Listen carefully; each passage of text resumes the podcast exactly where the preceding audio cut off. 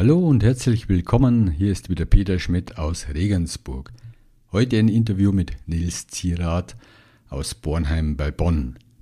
Im Interview sprechen wir darüber, wie die Begegnung mit der Natur beitragen kann, dass wir mehr bei uns selbst ankommen, mehr ins Spüren kommen und dadurch gleichzeitig die Verbindung mit anderen Menschen und dem großen Ganzen gestärkt werden kann. Es geht um Achtsamkeit, Wahrnehmung, Verbundenheit, Präsenz und das Ganze in Verbindung mit Gefühlen und Bedürfnissen. Außerdem bekommt ihr ganz konkrete Tipps, was ihr tun könnt, wenn ihr den Fokus auf sinnliche Verbindung mit der Natur und damit auch mit euch selbst erleben möchtet. Ich wünsche euch dabei viel Freude und Inspiration.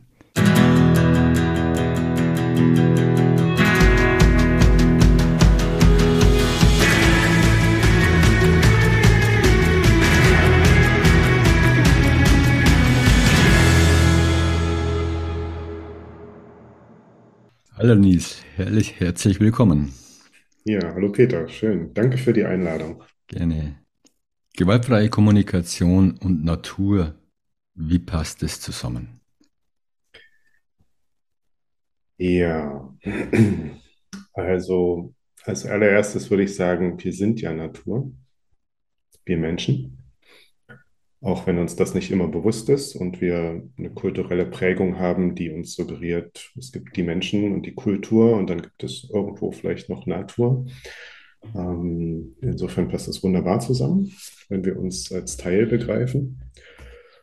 Und wenn ich es weniger philosophisch formulieren würde, dann hat es den Aspekt, dass wenn wir rausgehen in die Natur und uns oder andersrum, wenn wir uns in der gewaltfreien Kommunikation Gedanken darüber machen, wie geht denn eigentlich Augenhöhe, wie geht Verbindung, wie geht ein Miteinander, wo die Bedürfnisse aller Platz finden und eine, dass wir eine Welt schaffen, die für alle funktioniert, dann finden wir dafür sehr viele Vorbilder draußen in der Natur. Ähm, das heißt, ganz viele Analogien.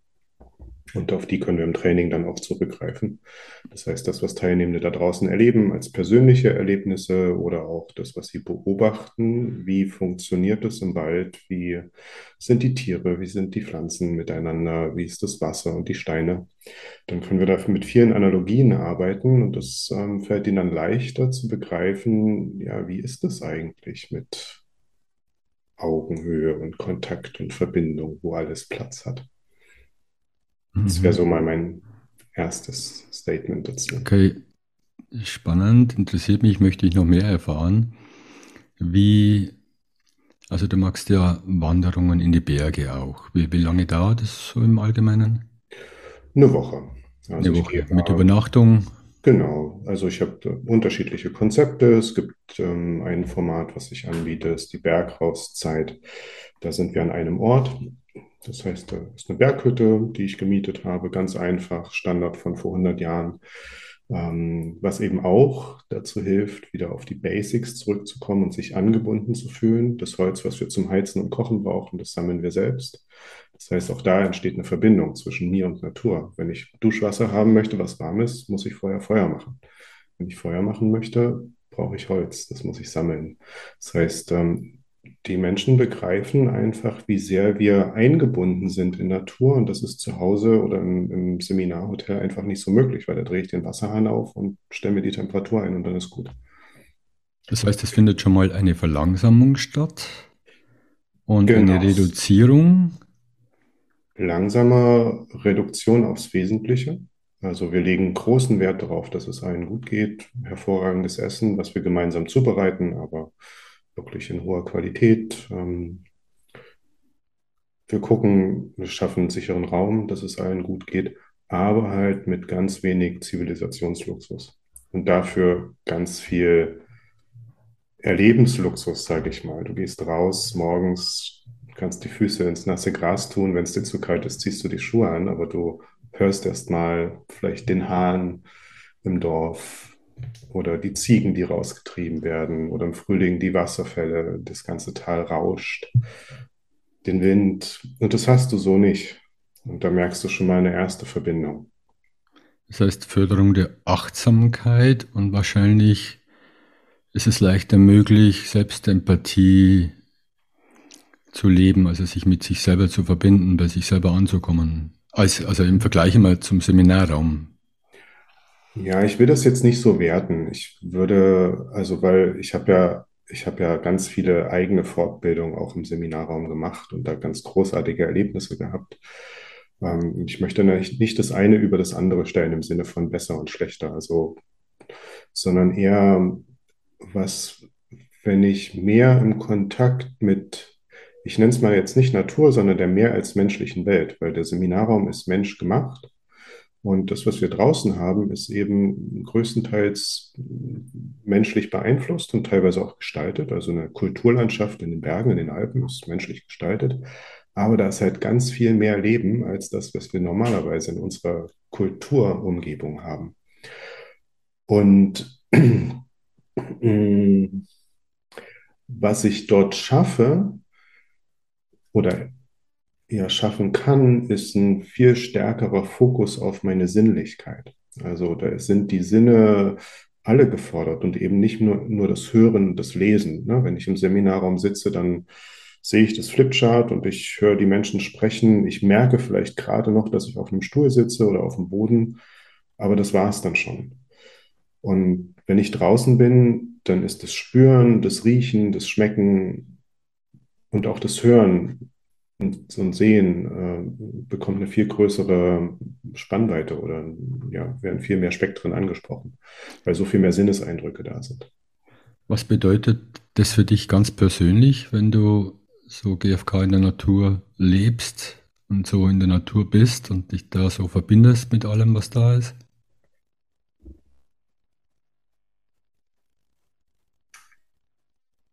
Ähm, für mich bedeutet es, dass ich mich immer wieder neu vergewissere, dass ich Teil bin.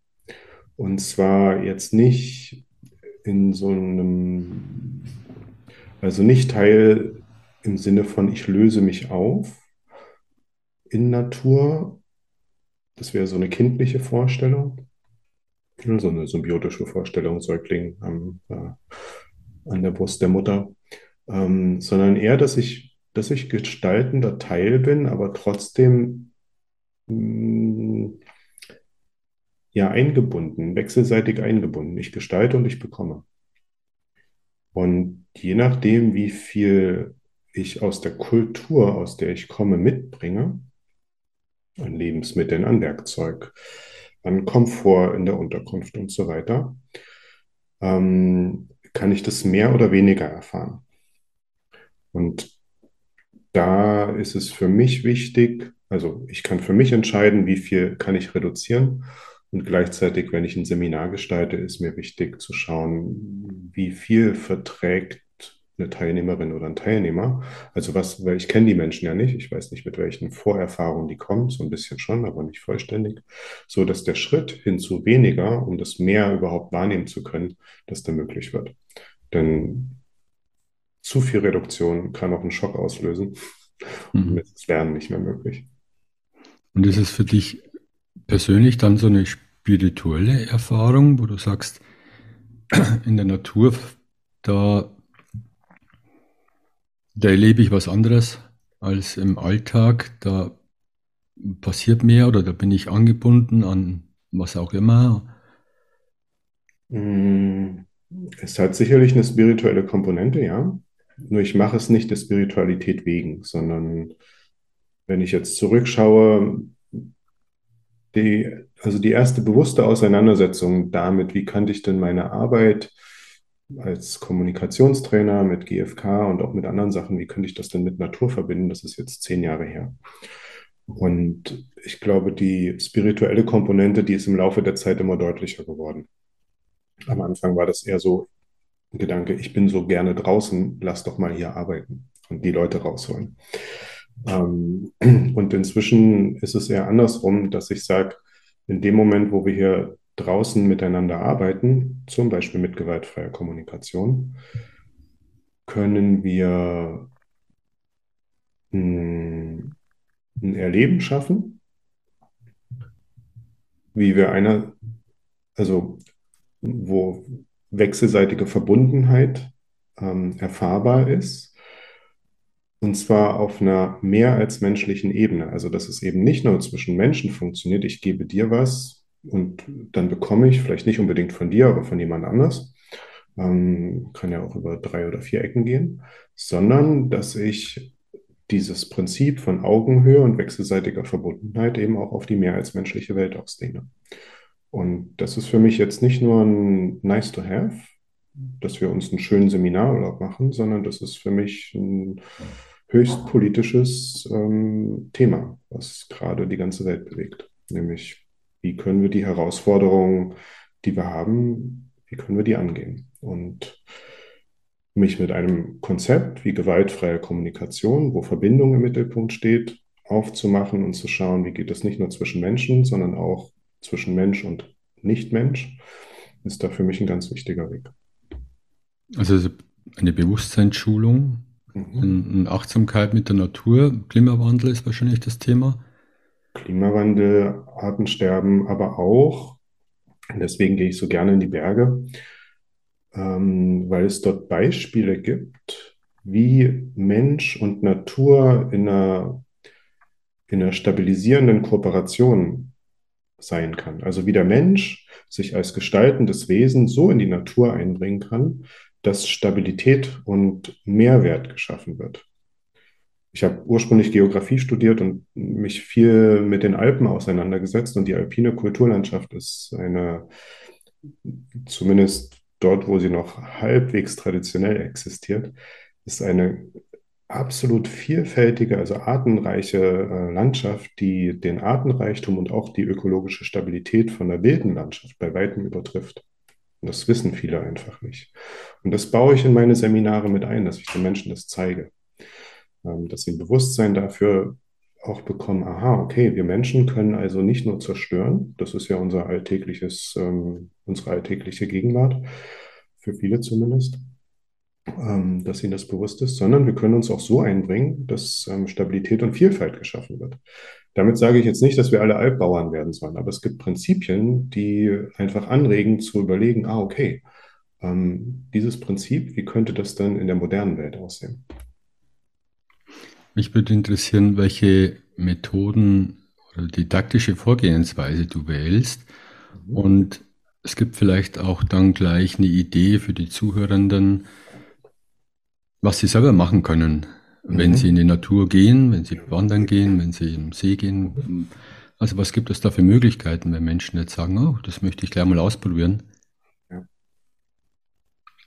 Ähm,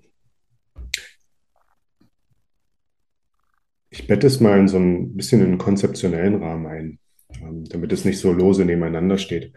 Also wir gestalten die Woche im Grundsatz entlang der vier Basiselemente der GfK oder der vier Schritte, je nachdem, wie man es jetzt gerade nennen möchte, dass wir halt mit dem Realen starten, mit der Beobachtung letztendlich und tauchen dann ein bisschen ab in Gefühle und Bedürfnisse. Und am Ende der Woche gilt es ja eben wieder auch aufzutauchen hin zu konkreten Strategien. Ähm, und gleichzeitig, ähm, um das, also um das nicht nur im Kopf zu machen, heute machen wir Beobachtungen, morgen Gefühle und so weiter, sondern um das auch in einen Bezug zu bringen ähm, mit dem, was da draußen los ist und auch mit dem, was mit uns als Gruppe los ist, ist ja auch ein Gruppenprozess, ähm, nutze ich viele Formate, die, sage ich mal, aus der Wildnispädagogik ursprünglich stammen oder auch die, wie sie in Visionssuchen genutzt werden. Ich schicke die Menschen zum Beispiel auf, auf Naturgänge. Das heißt, ich gebe denen eine Frage mit oder einen Fokus, einen Auftrag. Und dann gehen sie für eine gewisse Zeit raus. Das kann eine Stunde sein, das kann aber auch länger sein. Machen dort eine Erfahrung, kommen wieder, erzählen ihre Geschichte und bekommen einen Spiegel. Und das, was vielleicht mir besonders ist an diesem Spiegel, ist, dass wir es so machen, dass klar wird, aha, okay. Also die Erfahrung, die ich da mache, das ist jetzt nicht nur meine individuelle Erfahrung, sondern das ist auch Teil einer kollektiven Erfahrung. Ähm, so dass wir da auf ganz explizit nicht nur miteinander lernen, sondern auch voneinander lernen, aber eher auf einer unbewussten Ebene. Also ich gehe raus, mache Erfahrungen, erzähle die hinterher im Kreis und kriege das gespiegelt. Und in dem Moment, wo ich meine Geschichte in der Essenz nochmal höre, wird mir klarer, was ich erlebt habe. Das bedeutet nicht, dass ich als Trainer oder Coach jetzt die Wahrheit gepachtet habe und genau weiß, was da passiert ist. Ich gebe einfach von außen nochmal eine Resonanz. Und damit entsteht zwangsläufig mehr Klarheit, auch wenn nicht alles das, was ich sage, unbedingt andockt. Also aktives Zuhören, du gibst wieder, was du verstanden hast, ohne mhm. selber was dazu zu bringen? Ja, es ist kein aktives Zuhören. Aktives Zuhören ist ein, wäre ein anderes Format. Das Spiegeln folgt einem sehr strengen ähm, Format, was noch weiter reduziert ist, das aktives mhm. Aber man kann, also für Menschen, die jetzt nicht wissen, was Spiegeln ist, ist nicht schlimm. Ihr könnt es euch so ungefähr wie aktives Zuhören vorstellen, aber noch ein bisschen reduzierter auf die Essenz von dem, was ich gehört habe. Und damit schafft es mehr Klarheit fürs Gegenüber. Ja. Das heißt, das wäre eine Möglichkeit, nee, wenn jetzt Menschen zuhören, da brauchen sie ja jemanden, dem sie es danach erzählen und die dann spiegeln. Ja, aber ich kann es, ich kann es selber machen, indem ich äh, zum Beispiel Tagebuch schreibe. Und wenn, wenn, ja, wenn ich dann Tagebuch schreibe, dann wäre es wichtig, weil so funktioniert auch das Spiegeln, dass ich, dass ich in der dritten Person das aufschreibe. Dass ich sozusagen am Ende, wenn ich wieder raus bin, ah, genau, das ist vielleicht noch wichtig, das ist ein ritueller Raum.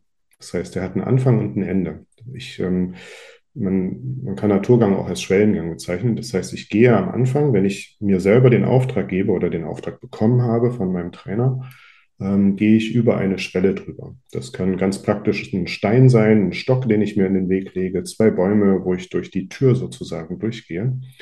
Und danach bin ich in diesem rituellen Raum. Da wird nur getrunken, nicht gesprochen, kein Blickkontakt, nicht gegessen. Ansonsten ist mehr oder weniger alles erlaubt, solange wie es sicher ist. Ähm, und dann komme ich zurück und gehe wieder über die Schwelle drüber, die gleiche oder eine andere, wenn ich woanders rauskomme. Und dann ist das Ritual vorbei. Das heißt, ich habe ganz bewusst klar, wann beginnt die Erfahrung und wann endet sie. Und dann kann ich mir das Tagebuch rausnehmen und mir als Film ablaufen lassen, was ich da erlebt habe und schreibe es auf. Ich habe da einen Mann erlebt, der und dann geht's los. Oder eine Frau je nachdem. Und so kann ich das auch für mich selber machen. Ansonsten ähm, kann ich das ähm, auch zu zweit machen. Wichtig ist das Trennen von Erfahrung und der Reflexion hinterher. Sonst äh, vermischt sich vieles und dann ist es eher wie ein Wandererlebnis, wo ich das nicht mhm. so benutze. Gibt es irgendwelche hm, Geschichten, die du erlebt hast bei dieser Übung speziell? Ja, ähm, eine Person, die teilgenommen hat, und es betrifft mehr, also es betrifft mehrere, bei einer kann ich mich richtig gut erinnern. Die stand da auf einer großen Wiese und plötzlich, also erst ist sie so von Ort zu Ort gegangen, mal Schatten, mal Sonne und so weiter, und plötzlich stand sie vor diesem riesen Berg. Also wirklich groß, knapp 3000 Meter und sie war geschätzte anderthalb Kilometer drunter. Ähm, und dann hat sie sich gefragt, ob der Berg sie ruft. Also soll sie da hoch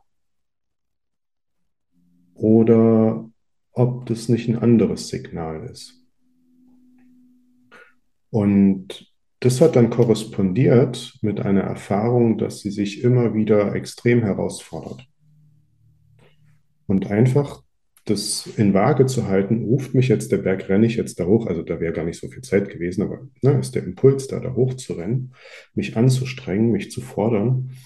Oder darf ich mir das einfach auch nur anschauen oder darf ich mich vielleicht sogar anlehnen? Jetzt vielleicht nicht an den Berg, aber an einen Baum, der vom Berg gespeist wird von dem Wasser ähm, und mich tragen lassen. Also dieses Reflexionsmoment, ähm, das fand ich sehr, sehr eindrücklich. Eine weitere Sache ist, dass Menschen immer wieder berichten, dass sie den Impuls haben, eben noch mehr sinnliche Erfahrungen zu machen. Also die gehen dann zum Beispiel in einem Bach baden, so ganz spontan, auch wenn es kalt ist, an einem Tag, wo wir nicht baden gehen würden. Und erleben das als extrem belebend, weil es erstens etwas Neues ist, das würden sie sonst nie tun, aber da ist der Impuls da und jetzt erlaube ich mir das. Das heißt, ich gebe mir selber Erlaubnis und ich komme dadurch natürlich auch viel mehr in sinnlichen Kontakt mit meiner Umwelt oder mit meiner Mitwelt, als wenn ich es einfach mir nur anschaue oder vielleicht die Hand ins Wasser halte. Und also dieser intensive Kontakt über das Sinnliche und dann natürlich spüren und Bedürfnisse, ähm, das ist für mich ein Riesenschlüssel, der so für mich zumindest im Seminarraum nicht unmittelbar möglich ist. Mhm.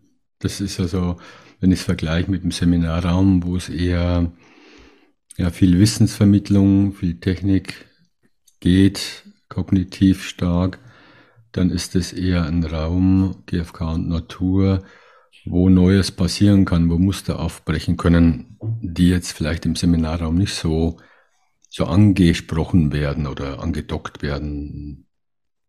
Ja, die, die Frage vielleicht nicht stellt dann auch.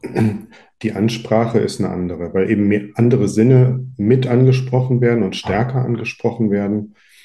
Ähm, es ist ja nicht so, dass ich im Seminarraum habe ich ja auch stark emotionales Erleben und auch ja. Verbindungserleben, wenn mich jemand stützt oder auch Trennungserleben, wenn ein Konflikt da ist. Ne? Ähm, das ist ja nicht so, dass das alles über die Ratio geht. Nur, dass eben die Quelle viel unsere Gedanken sind, beziehungsweise unser, unser visuelles und unser Hören. Und das wird abgeglichen mit Jetzt und viel Vergangenheit. Und da draußen habe ich natürlich auch immer meine Vergangenheit mit am Start. Aber da ist ganz viel Jetzt, weil es so, ich will nicht sagen überwältigend, aber so, so unmittelbar präsent ist weil es so deutlich ist. Wenn Wasser kalt ist, ist es natürlich deutlicher, als wenn ich schön kuschelig warm angezogen irgendwo bin. Dann merke ich ja manchmal nicht, wenn, wenn die richtige Temperatur da ist, merke ich ja nicht mehr, dass es kuschelig warm ist. Es sei denn, ich richte meine Aufmerksamkeit dahin. Und dort merke ich es plötzlich. Ja. Oder auch, ähm, wenn wir gemeinsam wandern gehen. Ne? Die Leute gehen unterschiedlich schnell. So. Der eine hat den Wunsch, hätte es gerne ein bisschen langsamer und intensiv sich das Moos anzuschauen. Der nächste, der will sich spüren und will ein bisschen rennen und laufen. Ähm, da gibt es erstens wunderbar schönes ähm, Konfliktmaterial, wo wir dann klären können. Also passiert einfach so. Wir müssen gar nichts dafür tun. Ähm, und das Zweite ist, dass ja nicht immer alles ausgesprochen wird. Das heißt, wir haben auch gleichzeitig Material, wo wir schauen können, ja, wo, wo bist du aufrichtig dir selbst gegenüber und anderen? Wo forderst du dich und wo überforderst du dich, weil du eine lange Strecke mitkommst, die du so gar nicht laufen würdest?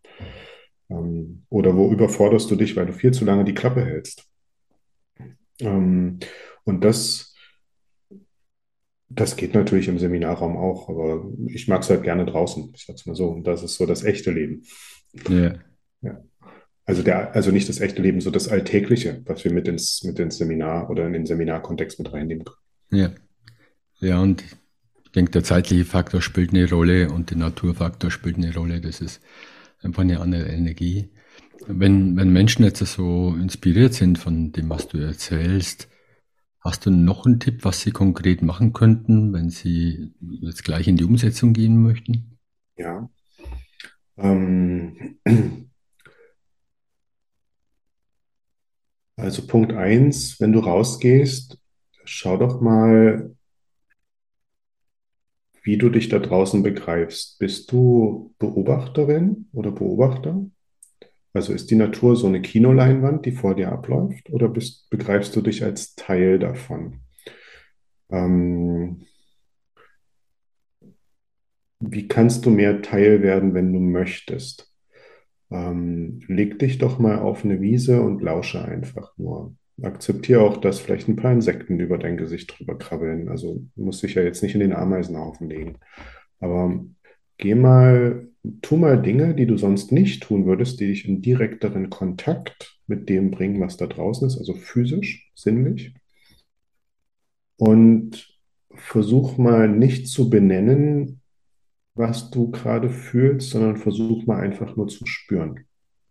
Also ich unterscheide, und das ist da draußen auch so schön möglich, ich unterscheide spüren und fühlen. Also die Gefühlsworte der GfK sind wunderbar, um halt Seinszustände zu beschreiben. Und das Spüren, also das haptische, körperliche, ist ja noch eine Stufe vorher. Und das ist erstmal nur eine Achtsamkeitsübung. Nur da kann ich starten, mich als Teil zu begreifen. Ähm, das Zweite, vielleicht hast du ja mal Lust oder, oder gehst sowieso auf Wanderung ähm, in den Bergen oder auch im Flachland. Ähm, guck mal, wo du Kreisläufe entdecken kannst, wo Natur ein Teil von dir wird, wenn du zum Beispiel Beeren pflückst und isst. Und dann musst du vielleicht irgendwo auf Toilette. Ähm, und vielleicht ist sogar keine normale Wasserspültoilette in der Nähe. Ähm, und dann erledigst du das Geschäft anders. Und das bewusst zu begreifen als, ah, okay, da entsteht ein Kreislauf, ich esse was und dann geht auch was wieder aus mir raus, das gebe ich zurück. Und also das ist für mich total wichtig, diese Kreisläufe zu begreifen, dass die notwendig sind und dass wir die im normalen Leben unterbrechen, um ein Gespür dafür zu kreieren, naja, also erstmal eine, eine, eine Aufmerksamkeit, ein Aha-Erlebnis, aha, das ist unterbrochen. Und das kann nicht gut sein, weil wenn Kreisläufe unterbrechen, dann entsteht Müll. Das ist wie wenn ich ganz viel Frust in mich reinfresse und das nie anspreche. Dann ist der Kreislauf auch unterbrochen, weil du nie davon erfährst. Ähm, genau, also das sozusagen auf den beiden Ebenen durch die Achtsamkeitsübung und auch durch die, das Bewusstsein, wo habe ich Kreisläufe oder wo sind sie nur angebahnt und an irgendeiner Stelle unterbrochen, dass du da mehr begreifst, ähm, wo bin ich Teil, wo bin ich nicht ganz Teil. Gibt es noch spezielle Fragen, die du, die jetzt speziell mit GFK und Natur hilfreich sind oder Wie meinst du das? Fragen? Also ich kann ja alle möglichen Fragen stellen, irgendwas, wo ich Klarheit haben möchte. Okay. Und gibt es da spezielle Themen, Entscheidungen auch, die jetzt halt, äh, in der Natur leichter zu beantworten sind oder wo die Antwort vielleicht leichter kommt? Ah, okay, verstehe. Ja, also ähm, also im Grundsatz halte ich es für wichtig oder sehr hilfreich, weniger aus dem Kopf heraus eine Frage zu stellen, sondern eher die Frage entstehen zu lassen, während ich etwas erlebe. So, ich mache es mal konkret ein Beispiel. Ähm, ich stehe auf einer Brücke und unter mir rauscht ein Bach von oben nach unten. Wenn ich mich in die eine Seite drehe, äh, eine Richtung drehe, dann rauscht der Bach auf mich zu. Wenn ich mich in die andere Richtung drehe, dann rauscht der Bach von mir weg. Wenn ich dieses Ritual mache oder ich, ich gehe häufig über Brücken mit meinen Teilnehmenden, dann helfe ich ihnen mit einer Frage. Das heißt, ich gebe ihnen einen Auftrag, wie sie das für sich rahmen können, was da, was das Symbol sein könnte für das auf mich zukommen und das wegfließen. Ähm, das will ich jetzt nicht verraten, aber du kannst es ja mal ausprobieren. Was könnte das denn für dich bedeuten, wenn dieser kontinuierliche Strom von Wasser auf dich zukommt. Das kann ja sehr beruhigend sein, es kann aber auch bedrohlich sein. Ähm, dann kannst du mal schauen, erstens, was löst es in dir aus? Also Gefühle. Und auf welche Bedürfnisse weist es hin? Und dann kannst du mal gucken, auch eher impulsgesteuert und weniger aus dem Kopf heraus, was kannst du jetzt noch dafür tun, dass das auf einer Handlungsebene einen Ausdruck bekommt. Also Strategien. Sagen, ja, willst du was sagen? Willst du was Stein werfen oder was weiß ich? Also wenn du Steine wirfst, guck, dass es, ne, dass da nicht andere Leute dazwischen sind und Steine niemals äh, Berge runterschmeißen, wo man nicht sieht, wo sie landen. Aber ähm, also den, was ich ausdrücken will, ist einerseits die Erfahrung an den Anfang zu stellen aber weniger die kognitive Erfahrung, sondern das, das Spüren und die Sinne auf sich wirken lassen.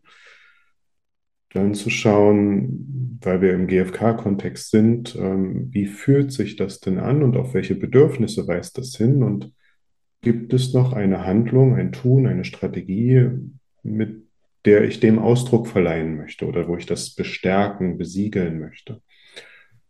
Ähm, und das kann ich natürlich nicht nur auf der Brücke mit dem Bach machen, das kann ich auch überall anders machen, wo ich ein Erleben habe, was mich beeindruckt. Also was sozusagen Aufmerksamkeit erzeugt.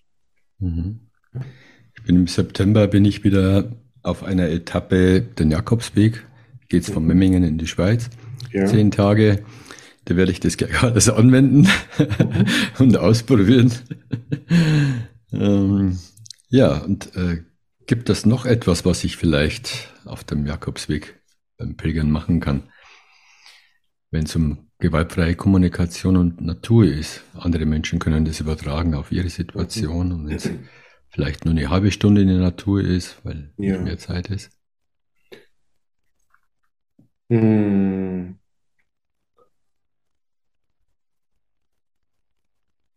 Ja, also ganz praktisch, ähm, wenn du Menschen triffst, schau doch mal, ob du einen Teil dieser Achtsamkeit oder dieses Verbindungsimpulses, den du vielleicht jetzt mit der mehr als menschlichen Welt gewonnen hast, wenn du da Dinge tust, ob du das übertragen kannst in die Beziehung.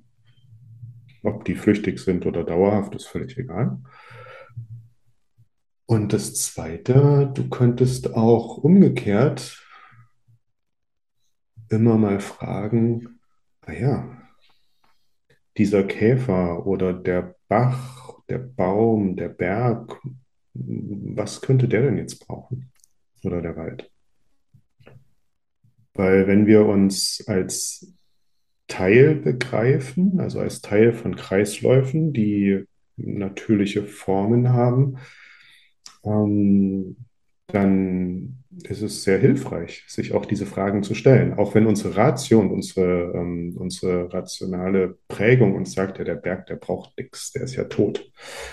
Ähm, ja, da wird's dann, geht es für mich wieder in diesen politischen Aspekt, wenn ich ein animistisches Bewusstsein ähm, mir zulege, sage ich mal, Animismus bedeutet, dass alle Dinge belebt sind um es mal kurz zu formulieren, also auch Dinge, die wir normal als tot bezeichnen würden, wie Steine zum Beispiel. Also wenn ich dem eine gewisse Lebendigkeit zugestehe, dann kann ich mich ja auf einer Bedürfnisebene auch damit verbinden und die Frage stellen, was könnte dir jetzt gut tun? Ich muss auch die Antwort nicht finden, die Frage zu stellen ist schon mal großartig. Und dann werde ich ja sehen, ob das für mich ein sinnvoller Weg ist, um mit Natur in Kontakt zu kommen. Hm. Spannend. Was ist die Motivation von Menschen, die zu dir kommen und gewaltfreie Kommunikation in der Natur erleben möchten? Welche Themen bringen sie mit? Ja. Und ist es unterschiedlich zu Menschen, die jetzt in einem Seminarraum gehen? Ja, ich fange mal mit der letzten Frage an. Und gleichzeitig ist es die, die erste. Also die Motivation ist, dass sie lernen und erleben, also etwas, jetzt haben wir so auf den Begriff Natur, also so mm, etwas Natürliches erleben oder im Kontakt zu sein mit mehr als einem viereckigen Raum, sag ich mal. Ähm, dass sie das gerne verbinden möchten. Also ein Lernerlebnis, dass sie sich weiterentwickeln möchten, dass sie aber das auf eine Art und Weise tun möchten, die für sie sich lebendiger anfühlt, als wenn sie im Seminarraum sitzen. Und wie gesagt, das ist jetzt keine Abwertung, sondern es ist einfach anders. Ähm, und die Menschen, die zu mir kommen, die haben dann einen klaren Impuls zu sagen, genau, ich möchte das jetzt mal anders machen. Ähm, es gibt auch welche, die sagen, ich brauche mal eine Auszeit. Und da muss ich dann immer nachfragen, so ist es eher eine touristische Geschichte oder ist es tatsächlich äh, Weiterentwicklung, weil wir bieten ja keinen schönen Urlaub an. Das kann auch anstrengend werden. Auch wenn es schön sein kann. Ja, das kann, das ist wunderbar. Also bisher, ja. ne, also die Leute sind hoch begeistert, nur es ist eben, es ist Persönlichkeitsarbeit, Persönlichkeitsentwicklung und ähm, kein, kein klassischer Urlaub halt. Genau. Und ähm, die Themen, die Sie mitbringen, sind vielfältig. Also es, je nachdem auch, was, was jetzt Inhalt äh, des, des Workshops ist oder Inhalt des Angebots ist. Geht es eher in Richtung Coaching oder geht es eher wirklich in Richtung Lernen, GFK Lernen. Und ähm, wenn es jetzt um GFK Lernen ist, ist es so die Mischung, ähm, möchte mich bewegen, auf den Weg machen und das dann auch physisch nachvollziehen und natürlich eben auch ähm, auf der Prozessebene in der Gruppe etwas anderes erleben, als ähm, wenn wir jetzt im Seminarraum zusammen sind. Weil ich mache es meistens so, dass wir zum Beispiel gemeinsam kochen. Ähm, und ne, dann ist es draußen nicht immer so gemütlich und warm oder es ist auch mal zu warm oder wir haben Unterbrechungen, wo wir Pausen anders gestalten können, in der Wiese liegen, den Vögeln lauschen, baden gehen. Also das einfach das auflockert, ich sag's mal so. Aber auch wieder den Aspekt anspricht, ähm, sinnliche Erfahrung. Ähm, das ist das eine. Und wenn es eher eine, in Richtung Coaching und Veränderungsprozesse geht, dann kommen die Menschen, also bisher waren sie zwischen, ich sag mal, Mitte 20 und Anfang 60, so Pi mal Daumen. Und mit der kompletten Palette von Themen. BerufseinsteigerInnen, die merken nach ein paar Jahren, okay, das ist schon mal gut, was ich jetzt habe, aber ein bisschen anders wäre gut. Ähm, Menschen, die Beziehungen neu beginnen, verändern, beenden möchten, also Liebesbeziehungen, Menschen, die sich fragen, was mache ich eigentlich, wenn ich in einem Jahr oder in zwei in Ruhestand gehe? Wie kann ich meinem Leben Sinn verleihen und die Qualitäten, die ich habe, weiter einbringen? Und dazwischen die komplette Palette. Auch ganz persönliche Themen wie, ähm, wie kann ich mehr Ruhe finden, weniger Stress und da mehr im Kontakt mit mir sein, das diese Woche erstmal praktizieren und mir damit dann auch ein paar Strategien mitnehmen nach Hause. Das ist natürlich ganz schön, weil wir dann auch mit kleinen Techniken arbeiten, die nicht nur in den Bergen funktionieren, sondern auch im Park. Also wer jetzt in München Innenstadt wohnt, der geht dann halt in den englischen Garten und da geht das genauso gut. Genau, das wäre meine Frage noch. Wie bringst du das, was die Menschen erleben, dann in die Nachhaltigkeit, also der Transfer? Wie gelingt das oder wie gehst du da vor? Weil das könnte auch interessant sein für Zuhörende. Hm. Ein paar Punkte haben wir ja schon gesprochen. Ja, genau. Also, also dass ich, dass ich, dass ich einfach, also wir, wir, wir schauen halt, dass jeder wirklich für sich persönlich eine Strategie entwickelt für den Transfer. Wie das jetzt aussieht, das hängt natürlich vom Anliegen ab. Nur wenn wir jetzt über konkrete Übungen sprechen, da geben wir dann Anregungen mit, sagen, hey, wenn dich das angesprochen hat und du das für dich praktizieren möchtest, alleine zu zweit, wie auch immer, ähm, das geht in anderer Form auch so und so und so. Also da geben wir konkrete Anregungen, wie zum Beispiel so ein Schwellengang dann auch in einer Großstadt funktionieren kann. Oder mhm. Ähm,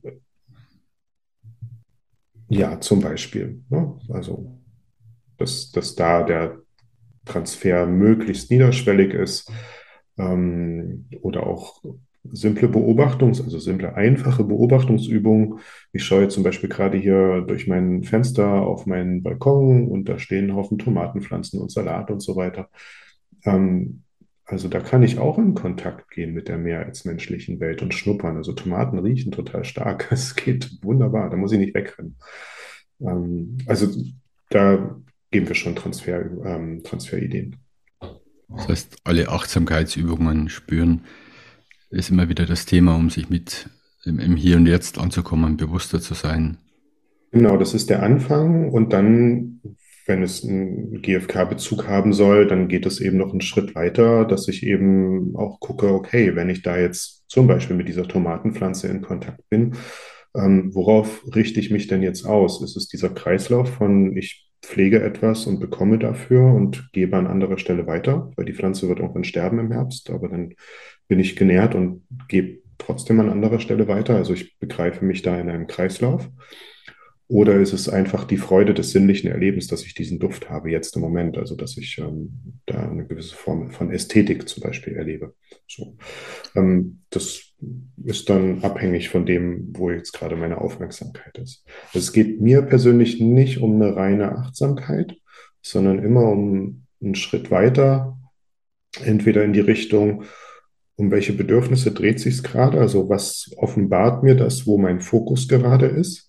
Wenn ich an der Pflanze schnuppere zum Beispiel, ah, Genuss, Ästhetik, was weiß ich. Oder eben dieser mehr regenerative politische Aspekt, ähm, wo bin ich selber in Kreisläufe eingebunden und wenn ich mir das bewusster mache, dann, so geht es mir zumindest, entdecke ich immer mehr Möglichkeiten, um mich noch mehr in Kreisläufe einzubinden. Und das ist eine riesen Herausforderung, die wir gerade haben, weil wir viele Kreisläufe unterbrochen haben. Dadurch entstehen unsere Probleme. Mhm. Also da im Kleinen einfach für sich anzufangen, im Garten, also auf dem Balkongarten zum Beispiel. Ne? Und dann kann man das natürlich auch ganz groß denken. Mhm. Ja, spannend. Kommen schon langsam zum Ende. Gibt es irgendetwas, was ich noch nicht gefragt habe, was du aber gern beantworten möchtest?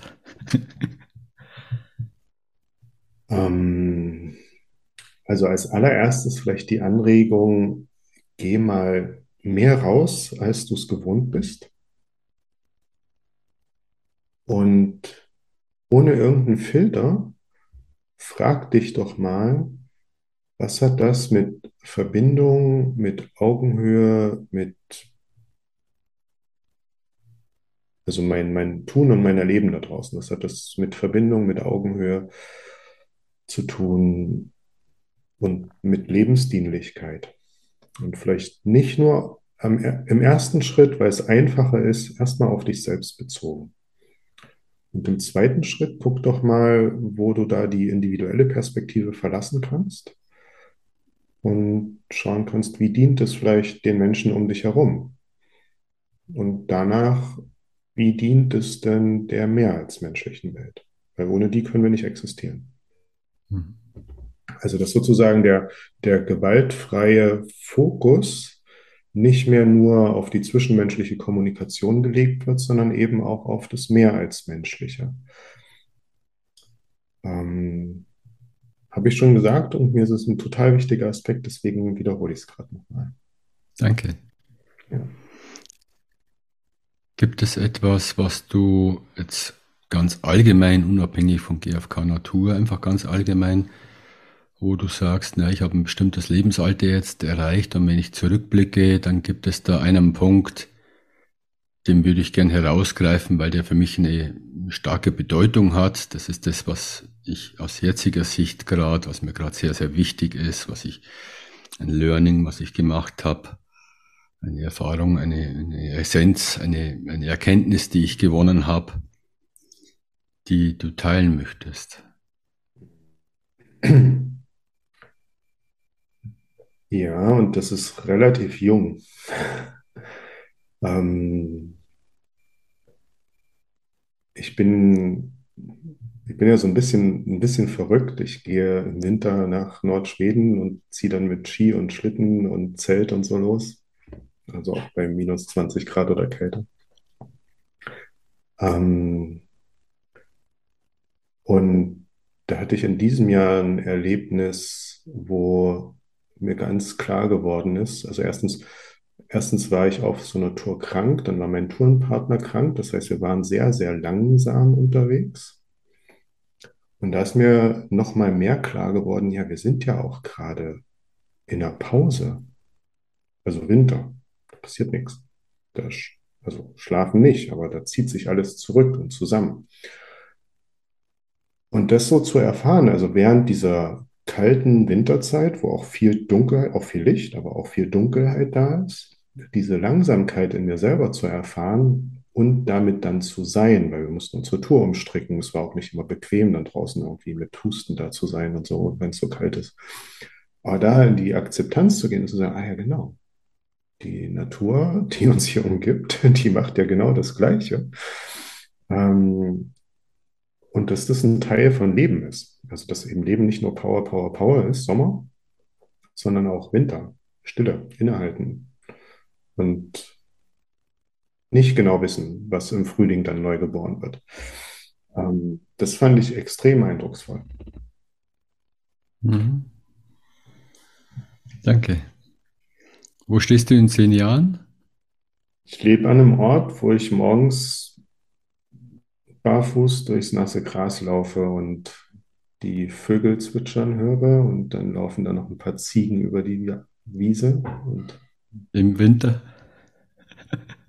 Hm, das ist eher so die Sommervariante. Der Winter, da, da weiß ich, habe ich gerade kein Bild zu. Vielleicht, vielleicht ähm, fahre ich dann dorthin. Aber Berge wären gut. Also ich mag, ich mag die Südalpen total gerne. Vielleicht verschlägt es mich dorthin. Okay. Ja, wunderbar. Dann schauen wir mal in zehn Jahren, wo du bist. Ja. Ich danke dir, Nils, für deine Beiträge, das, was ich gehört habe. Nehme einiges mit, für mich auch persönlich. Und versuche das umzusetzen, ja, speziell jetzt im, im Jakobsweg. Mhm. Und ja, mir hat es sehr gut gefallen, einfach auch die Art und Weise, wie du gesprochen hast. Ich habe das sehr achtsam erlebt, sehr überlegt. Fand sehr inspirierend. Danke dir. Danke dir, Peter. Danke. Alles Gute. Ciao. Ciao, ciao.